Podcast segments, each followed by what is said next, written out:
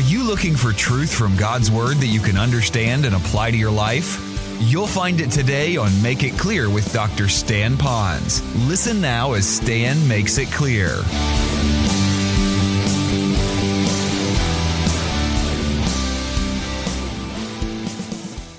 If you have your Bibles, I'd like very much for you to open them right now to the book of Philippians, Philippians chapter 4. Well, that's a letter, that's an epistle. And Paul is writing a letter. And in this particular letter that he's writing, he is now coming to its conclusion. And today we're going to conclude this particular epistle or the letter that Paul has to a group of people that he loves so much. He loves them so much because he really had the beginning of faith for them with him. And so it was a time of really growing in grace. It's also because this letter is ending with what we might want to call a thank you note. Those of you that also have supported missionaries or at some time requested missionary letters to be sent to you or emailed to you, you know how those letters keep coming in. Well, this is a missionary, missionary Paul. He happens to be at this time stationed by God in a prison, in jail. And he is still writing back to those who had supported him. And so I call this message today one of God's greatest promises. And it's ending this message after many messages that we've covered already. If you recall, we've studied such things as how to have joy in our lives and how to pray more effectively for others and how to handle difficult situations and what is involved in being changed and the joy of winning and not whining and how to stay joyful after you already have that joy in your life. And then finally, the game plan for relieving stress and learning to be content. But today's message is a little bit different because now Paul is turning the tides a little bit and he's expressing how he has solidarity with the people that love him and supported him so much. So it's expression of his grateful spirit, but he's also giving a bit of accountability, letting them know that he did receive from them that which they had sent his way. And so it's a special time. And I call it one of God's greatest promises because of verse 19. When I was in Bible college, as I shared with you weeks ago, that often people would put their favorite verse on their Bible next to their name in gold. And Philippians 4:19 was a popular one because it said, "And my God shall supply all your need according to his riches by Christ Jesus." And so I want you to know that that's a great promise. And I think about that. If that's a promise of God that he's going to supply all of our needs, then why aren't all of our needs maybe being met? Why do you see some Christians out there, good Christians, that might be struggling a great deal? Does that mean that this promise is invalid? Does that mean that God is a liar? Does that mean that this is not exactly true? Not exactly. There are some reasons that it might not be happening. You see, in the Bible, we have what are known as conditional and unconditional promises of God. An unconditional promise of God is one that he just says, this is a promise. It's unconditional. It was interesting because there's a promise or covenant that God made way back in the book of Genesis. Remember when he said that he will provide a flood no longer that will wipe out and judge the world? And that was a covenant. That was a promise. And he sealed that promise by putting a rainbow up there. Well, this last Thursday night, it was so exciting to watch some of our young men that are growing in grace and the knowledge of the Lord discover that truth. And really, it impacted his life because his dad gave him a brand new Bible. And he said, I'm reading the Bible twice a day now. And he said, look what I learned here. And all the men celebrated with him. That's called an unconditional promise of God. No matter what, I will no longer judge this world with a universal flood like he did. Now, this passage is part of a whole litany of promises that are called conditional promises. In other words, God says, I will do this if you do that. Sometimes he'll say, since you did this, I will now promise to do that. And this particular principle fits into that category, that if we certainly follow a premise, then the promise is activated. So it would behoove all of us to say, all right, if that's true, God made a promise, but it's built upon a premise, then what is the premise that I need to understand so I can receive from God that promise that he made? And if you follow along in the entire writing, it'll be easy for you to see that built promise on a premise. So if you will, why don't you follow along with me for a moment here. We'll look at number one, the premise. The premise is, I must give, and then we add in this passage, to those that are in need. Obviously, we need to give, but God says we're to single out the giving. We give unto the Lord, but particularly those that are in need according to this context. So that's the premise. That's our part. That's what we do. A lot of people like to claim verse 19 where it says God will supply all of our needs, but they won't want to do verses 14 through 18. And so we have to see that they fit together. So if we're doing 14 and 18, then we can just rest assured that God will do verse 19, supply all of our needs. Let me show it to you in the Old Testament in the book of Proverbs in two sections there. Look at it, if you will, in verse 9 and 10 of chapter 3. Here it says, honor the Lord with your possessions. Now I want to stop there for a moment. All of us, I would hope now, have come to a point in our life to realize everything we have has been given to us by God. He either gave it to us or gave us the energy to work for it, or He gave us an opportunity to receive it. We talked a lot about how we would receive our resources. But once we have those resources, they still don't belong to us. We're just managers of it. And so here it says, honor the Lord with the resources that He has provided for us. So in your mind right now, I want you to think of every hard asset that you have. Those would be things, anything from a television, iPod, home, car, to liquid assets, which would be finances or money that you can put your hands on, that you can turn into a hard asset. And so those are resources that God has given to you. And God says, you're to honor Him with what you have. And so now it might be good for you to do a little inventory. What do I have that I actually own that I shouldn't own, that is not an honor to Him? And I'm not here trying to decide what that is for you, but there may be things that you got in a proper way, or that you're using in a proper manner, or things that are just not of God. Maybe pornography would be a good first illustration of that. So you might want to glean through that. If not, then for a moment, step up and say, all right, now I recognize everything that I have, the clothes on my back, the place where I sleep, all of these are resources, and I'm going to honor God with them. So now, privately, you go before the Lord and say, Lord, now that I see this belongs to you, show me how to honor you. I want to fulfill that verse. But now the rest of the verse says, because God says, not only have I already given you resources, but you're going to get more. And He says this, and with the first fruits of all your increase, so your barns will be filled with plenty, and your vats will overflow with new wine. So bottom line is this. You honor Him with what you have. You honor Him by giving back even more what you get future. And He says, and my promise to you is I'm going to provide for you. All your barns will be filled and your vats will be filled. So it's a premise. The premise is you do this and I'll do that. Look in Proverbs 11:25. It says the generous, can you follow it? The generous soul will be made poor. Now, that's the secular worldview. They think that the more you give, eventually, you're going to be the poor guy. And the Bible says, no, the generous soul, the one that starts with the soul, not just with the resources. The heart of the matter is the matter of the heart. Would you like to hear that again? The heart of the matter is the matter of the heart. And so that's what this is saying. The generous heart, the one that's already has it in their heart to give, will be made rich. And he who waters, that's the actual part of it, the outward of the inward, will also be watered himself. So there's a premise, is that when we first give to those in need, and we're saying, Lord, we're giving because this is the right thing to do, they're your resources to start with, then we can rely upon God taking care of our needs. Well, there are three reasons that we can give, and we're going to go back to the passage in Philippians and learn those. There are three reasons why I should give, according to this passage. Now, there's a lot in Scripture about giving, but in this passage, there are three good reasons. Number one, others are encouraged when I give. In other words, when I choose to take what God has given to me, knowing that God will replenish it, but I'm giving it to others, especially those that have a need, they'll be encouraged.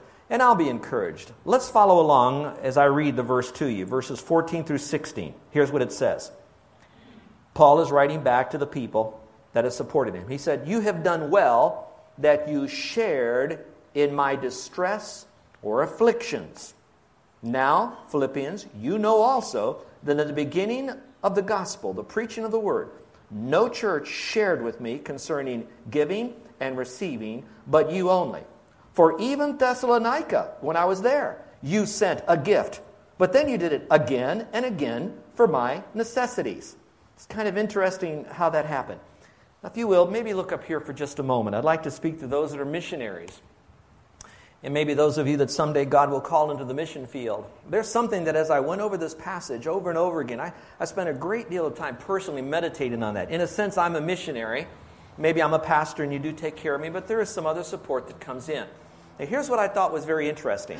As I read this passage, the whole book of Philippians, the whole letter, never once did I see that Paul was writing, giving a list of specific, tangible needs that he had. He never said, I need food, I need clothes, I'm in this prison, the government of Rome will take care of me, so please send somebody to provide some medicine for me, or anything for that matter.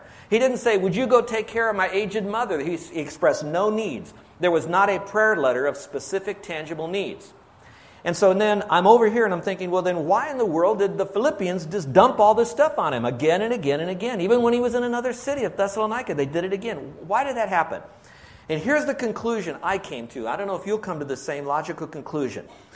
The word shared there is a word in the Greek that we would get our word fellowship from. Now, it's a much longer word, but it is the word fellowship. If you go back into the passage, you're going to see the word, no church shared with me again, receiving and giving, giving and receiving. The same word, fellowship. It's of the same root Greek word. Now, stay with me on this. What I'm suspecting is this, is that the Philippians so well knew Paul and what Paul was going through that they were fellowshipping with, according to context, his distress, his afflictions. And this church was of a spiritual maturity level that have already gained some insight about taking care of the needs of others. And they said, just like we're suffering, Paul must be suffering. And if he's suffering and he can't get any help, like we can kind of share one another here as we go to our backyard barbecues if we have a particular need, he can't do that. And so they said, he must have a need. So anticipating, assuming he has a need, based on their maturity of assessment and discernment, they said, we're going to provide for the need that he had. Now, how do I translate that into a missionary? Perhaps it was because Paul had a relationship with the people of Philippi. In this case, we could maybe more simply say he had a relationship with givers, givers general, givers specifically now to him. So maybe missionaries, while they think so much effort is placed in their missionary giving letters, asking, requesting, they would spend more time building relationships. And I don't know that it would be inappropriate to share a need that you might have. Share what you're experiencing. Share the things that are happening in your little corner of the world. Let them know. Find out what those people at Philippi are going through as well, so that when you talk story with them, that it's not just distant people getting a monthly letter that only we know what we find in the letter, but there's a relationship. It's not fundraising, it's friend raising, so to speak, that's going on. Then should the church be mature enough, and that would be our job as pastors to this church, to help grow you through the Word, help you, model it and mentor, that we would grow, that we'd be very sensitive to our missionaries, and that we would be able to support them. Now, let's go back to this church, forget missionaries for a moment. People that have understanding of our church, they're here all the time, they see what's going on, they're involved in ministry, they're kind of behind the scenes, they're in the guts of the belly of the beast of the things that are happening here at International. They're the ones that are saying, boy, we need to have another air conditioner here, we need to have the lanai redone, we need to have the parking lot striped, we need to, and the list goes on and on because they're here all the time. Therefore, it's not like we have to make an announcement. We need money for this, or we need people to give to this, or we need that item brought to us. It's more like, hey, this is our family. We have a need. Let's just go do this thing. And that's ultimately the relationship that Paul had with the Philippian people. He had such a relationship that they assumed that our brother has a tremendous need, and we're going to give to him. And you know what? That's a need that's not going to end. That one need isn't going to satisfy him. He's going to have a liquid need. It's going to come again and again and again and again, and we're going to try to provide for him. What it was, how much it was, or how frequently it came, I don't know. But later on, later on you're going to find that Paul's response was, I am full, I am satisfied, I'm complete. My needs are completely met. Now, he's saying that to the Philippians. Now, it goes higher than that. It went to the Philippians, but he really saw it actually that God took care of his needs by, watch this, God taking care of the Philippians because the Philippians were doing so much, God was just pumping more at them. So now you have ultimate body life going on. So I just wanted you to know how precious this is. And that's why I think here it encourages others when we give. Well, the results of giving. Number one under here, where we have a broader ministry in the lives of others. When we are giving, there is a broader ministry. When I give, I know where that money's going often. I know how I can help them. I know the joy that it's bringing. And it's a little bit of what Carol and I work for and we get paid for. Then we take what we have that God's given to us, and now I give it to them, and I'm watching them use that need to either fill their soul, fill their body, fill their ministry. And so what's going on with them? I'm having a part in them. It's like an extension of Stan and Carol in that person's life, whether it's you who might have a particular need or our missionaries have a particular need. Now, stay with me. That's why when this church chooses to embrace missionaries and all their needs, local and global or global missions, when we do that, we're investing in the lives of all of this. It's like we are in Japan. We are working with children, CEF, all over the islands. We are who we are, but we're reaching out to them, and we're investing in the lives of others. We're broadening our ministry. It's not about us for no more, shut the door, we're building an empire. No, we're building the kingdom of God. The second result of giving is we're more like Christ. Now, that may not be specifically in this passage, but it is from Genesis to Revelation. We are like Christ. Look at the verse I put down there because it has the word gave or giving in it. For God so loved the world that he did what, everyone? Gave his only begotten Son, that whoever believes in him should not perish but have everlasting life. I think that's such a precious verse. I don't know if this works for you, but this is what works for me. I am never more like Christ than when I'm giving. since we know that God the Father is a benevolent Father, that He has chosen to give us. He's given us common grace, which is air to breathe and water to drink. He's given us specific grace, spiritual specific grace found in His Son, Jesus Christ. I have this from the Lord, that God is a giver. And if that's who He is, and watch this, and I'm a partaker of His divine nature, and I've chosen to yield to Him and walk by the influence of the Spirit of God, I will be like Him. I will want to give common to everybody, whether they're believers or not, and specifically to believers in some way to add value to their life. I'm never more like Christ than when I'm giving, but I want to add one more thought to that. It's kind of a sub-point to this message. Just bear with me. If I'm never more like Christ than I'm giving, part of Christ's giving of His Son was also His forgiving. So I'm never more like Christ than when I'm giving, but also when I'm forgiving. Because when He gave His Son, He also had to forgive us of our sins. So when I look to that, the result of my giving is I become more and more like Christ. So if you want to be more like Christ, think about what you have. Be as generous as you can be. Don't worry about if you're going to have a hole in the bottom of your pocketbook, because God will fill that for you. And then at the same time, have a generous spirit of forgiving all those who have a special offense against you. You're so much like Christ when you do. So that's reason number one. Reason number two that I should give is that I'm investing in the future when I give. I'm investing in the future when I give. Verse 17 says, not that I seek the gift, he says, but I seek the fruit that abounds to your account. Oh, that is so huge. Here's what he's really saying. He's saying, I'm not like the proverbial missionaries that are always wanting money from you or commodities from you or resources from you. He says, I don't worry about that because I know God will take care of my needs. But when you give to me, it's really going to be blessings or fruit that goes on to your account. Now, that word fruit and account is actually an accounting term that they had in those days that we can transfer into these days. But at the same time, it means more than just it's a dollar for dollar. According to the words of Jesus, He says, when you give, I'm going to give you back so many more percentage than what you give. Listen carefully. The Bible clearly says, when I give, I'm going to get back more than what I have given. That's why you often hear the phrase, a Christian who gives with the right motives can never outgive God. So when you give, you can't even match what God will give you back. It'll always be less than what He'll give you back when you give to the Lord. That's the accounting thing. God says, I'll take care of you. So I've heard some people apply it this way. I think there's some truth in this. I want you to ponder it and kick it around in your own family. But here's the thought. If you've got certain bills that you have to pay, and I know as a Christian you want to maintain a reputation to those that are unsaved, but you also want to have a reputation of obedience to God. And so perhaps I'm suggesting that you give to the Lord first, and then you trust God to give that back to you in a percentage of whatever He chooses to give in addition to that to take care of what you have here. It's not all Him, none of your other responsibilities. But don't put Him at the end of it. I've got everything done. How much do I have left over at the end of this? I don't have as much. Oh, I really would like to give, but I just don't have anything to give. I don't believe God's that way. I believe if God resources us, He will also resource for us to give back to Him because it's a matter of faith, not finances. So again, I think this is so important when he says, that's not because I want money from you, a gift from you, but I want to have wonderful fruit that will abound to your account. Let me add one other thought. I don't want to put God in a box where God now has to give at a certain time, a certain amount, a certain way to me because I've given. So I'm keeping the records on God. God has to, prove Himself to me. No, because God says that He will take care of my needs in an accounting fashion. He never said when it would be, so maybe what He's going to do is take care of my basic needs here, but He's going to abundantly supply, percentage-wise, rewards in heaven for me when I get to the judgment seat of Christ, because God is a God who cannot lie, and faith says I trust Him with it. So that's a second reason why we may want to give, because we're investing in the future. What's going to happen in the future? And number three, my giving is a sacrifice to God. My giving is a sacrifice to God. Indeed, it is. Let me explain what it is here. Notice in verse 18 it says this. Indeed, I have all and abound.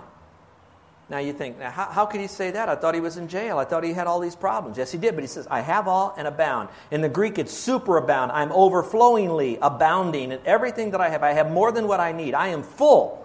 Have you ever gone to someone's house to eat, and afterwards you're so full? I had a wonderful dinner at someone's house. I won't embarrass this person at all, but I ate, and problem was with the food was twofold. One, it was really good, and number two, the main dish was right in front of my plate, right there. and we're like that.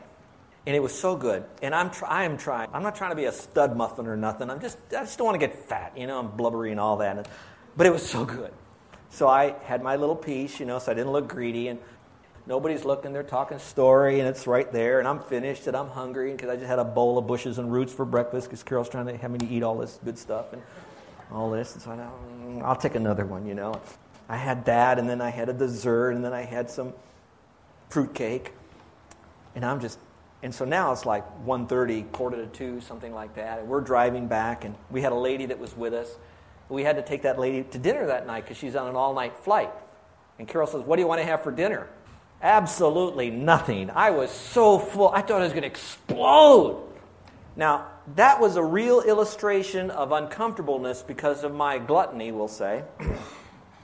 But it was a reminder that when God takes care of our needs, really, if we are powered down and not want to have greeds, God gives us way more than what we need. Watch this, and I think you'll agree, way more than we deserve. That's the kind of God that we have, and He'll take care of us. And Paul is saying, my needs are completely met. I received of Epaphroditus the things sent from you. Would you underline the letter S?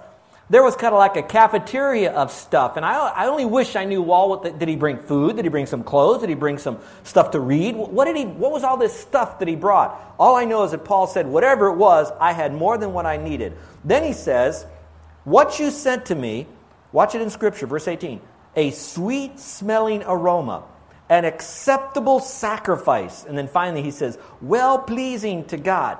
Now, when you read this kind of stuff, it sounds kind of like a Hallmark card. A sweet-smelling aroma, an acceptable sacrifice, a pleasing to the man upstairs, you know, all that kind of stuff. You got to know something, folks. This was rich stuff. He was dipping back into the meat of the Old Testament. He was going back into those days when the Jews were reading this. They didn't understand what it meant.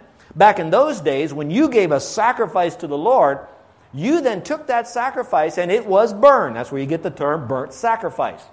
But if it was a sacrifice that was acceptable to the Lord, then when that smoke would kind of waft up, it would, so to speak, go into the nostrils of God, and He would go, ah. Have you ever been really hungry and you walk down the mall and you get to the food court and it's, oh, it smells so good. Someone's cooking. Nothing smells garlic and a little bit of onions. And your steak is just sizzling there. Oh, it smells so good. And so the Lord is saying, that's a sweet-smelling savor, sacrifice, well-pleasing to God. Now, I don't have time to unpack all of that, but if I could reduce it to what kind of sacrifices were well-pleasing. Actually, there's probably three. It couldn't be just anything you sacrificed. It had to be the right kind of animal. Then it not only had to be the right kind of animal, watch this, it had to be a perfect animal without blemish. And then thirdly, I believe it had to be with someone that had a right heart toward the Lord. And then when all that was given, doing it in obedience to the Lord, worshiping of the Lord, a sacrifice of praise through this offering, it was well-pleasing. So here's what he's saying. Just like the Old Testament believers did it then to God, and the ones that did it right, it was a sweet-smelling aroma in His nostrils. He's saying to you folks at Philippi, when you gave through Epaphroditus to me, you gave so much, not just stingily, not just the stuff was broken and you didn't want anymore. You gave me the best and the most. I want you to know that was a sweet-smelling aroma to God. So here's what I'd like you to think. When you hear the term worship, most people immediately say, it's got to be music. And I would like you to know that it's more than just worship. The case could be make anything we do for God as worship. Specifically in Scripture, you're going to find some things that are worship would be our praises to the Lord, an attitude of thanksgiving. When we give our bodies to the Lord, our bodies and mind, to God to use in any way He wants. As well as, watch this, when we give our resources to God properly with a willing heart to Him, no thought of getting anything in return, out of love. I want you to know the Lord is looking at that and He hears our voices and it's like, oh, what a beautiful song of praise. Wow, what an attitude of thanksgiving. You helping other people in the body. The Lord is just saying, boy, does He, international smells really good, you know? And then when we start giving, and all of us start doing that, to the degree we all do that, watch this, we are blessed by that. Then we decide who can we give to and how can we do it to advance His kingdom. The Lord is saying that is worship. And that's why we call it a sacrifice to God. There's only one other thought that you need to keep with this. When you gave the first fruits, when you gave the best animal, you gave the ones that would have the better fruit and the most fruit. You would give the animal that would probably be the healthiest, that would last the longest. You're listening to Make It Clear with the teaching of Dr. Stan Ponz, founder of Make It Clear Ministries. Make It Clear is dedicated to taking the Word of God with clarity into every person's world. It is the support of listeners like you who make the ministry of Make It Clear possible. You can provide your tax-deductible gift to Make It Clear online by going to MakeItClear.org, or you can mail your gift to Make It Clear, P.O. Box 607-901, Orlando, Florida, 32860. Thank you for helping us Make It Clear. If you would like to have Dr. Ponz speak at your church or event, please send us an email at tellmemore@makeitclear.org. Thank you, and remember to make it clear.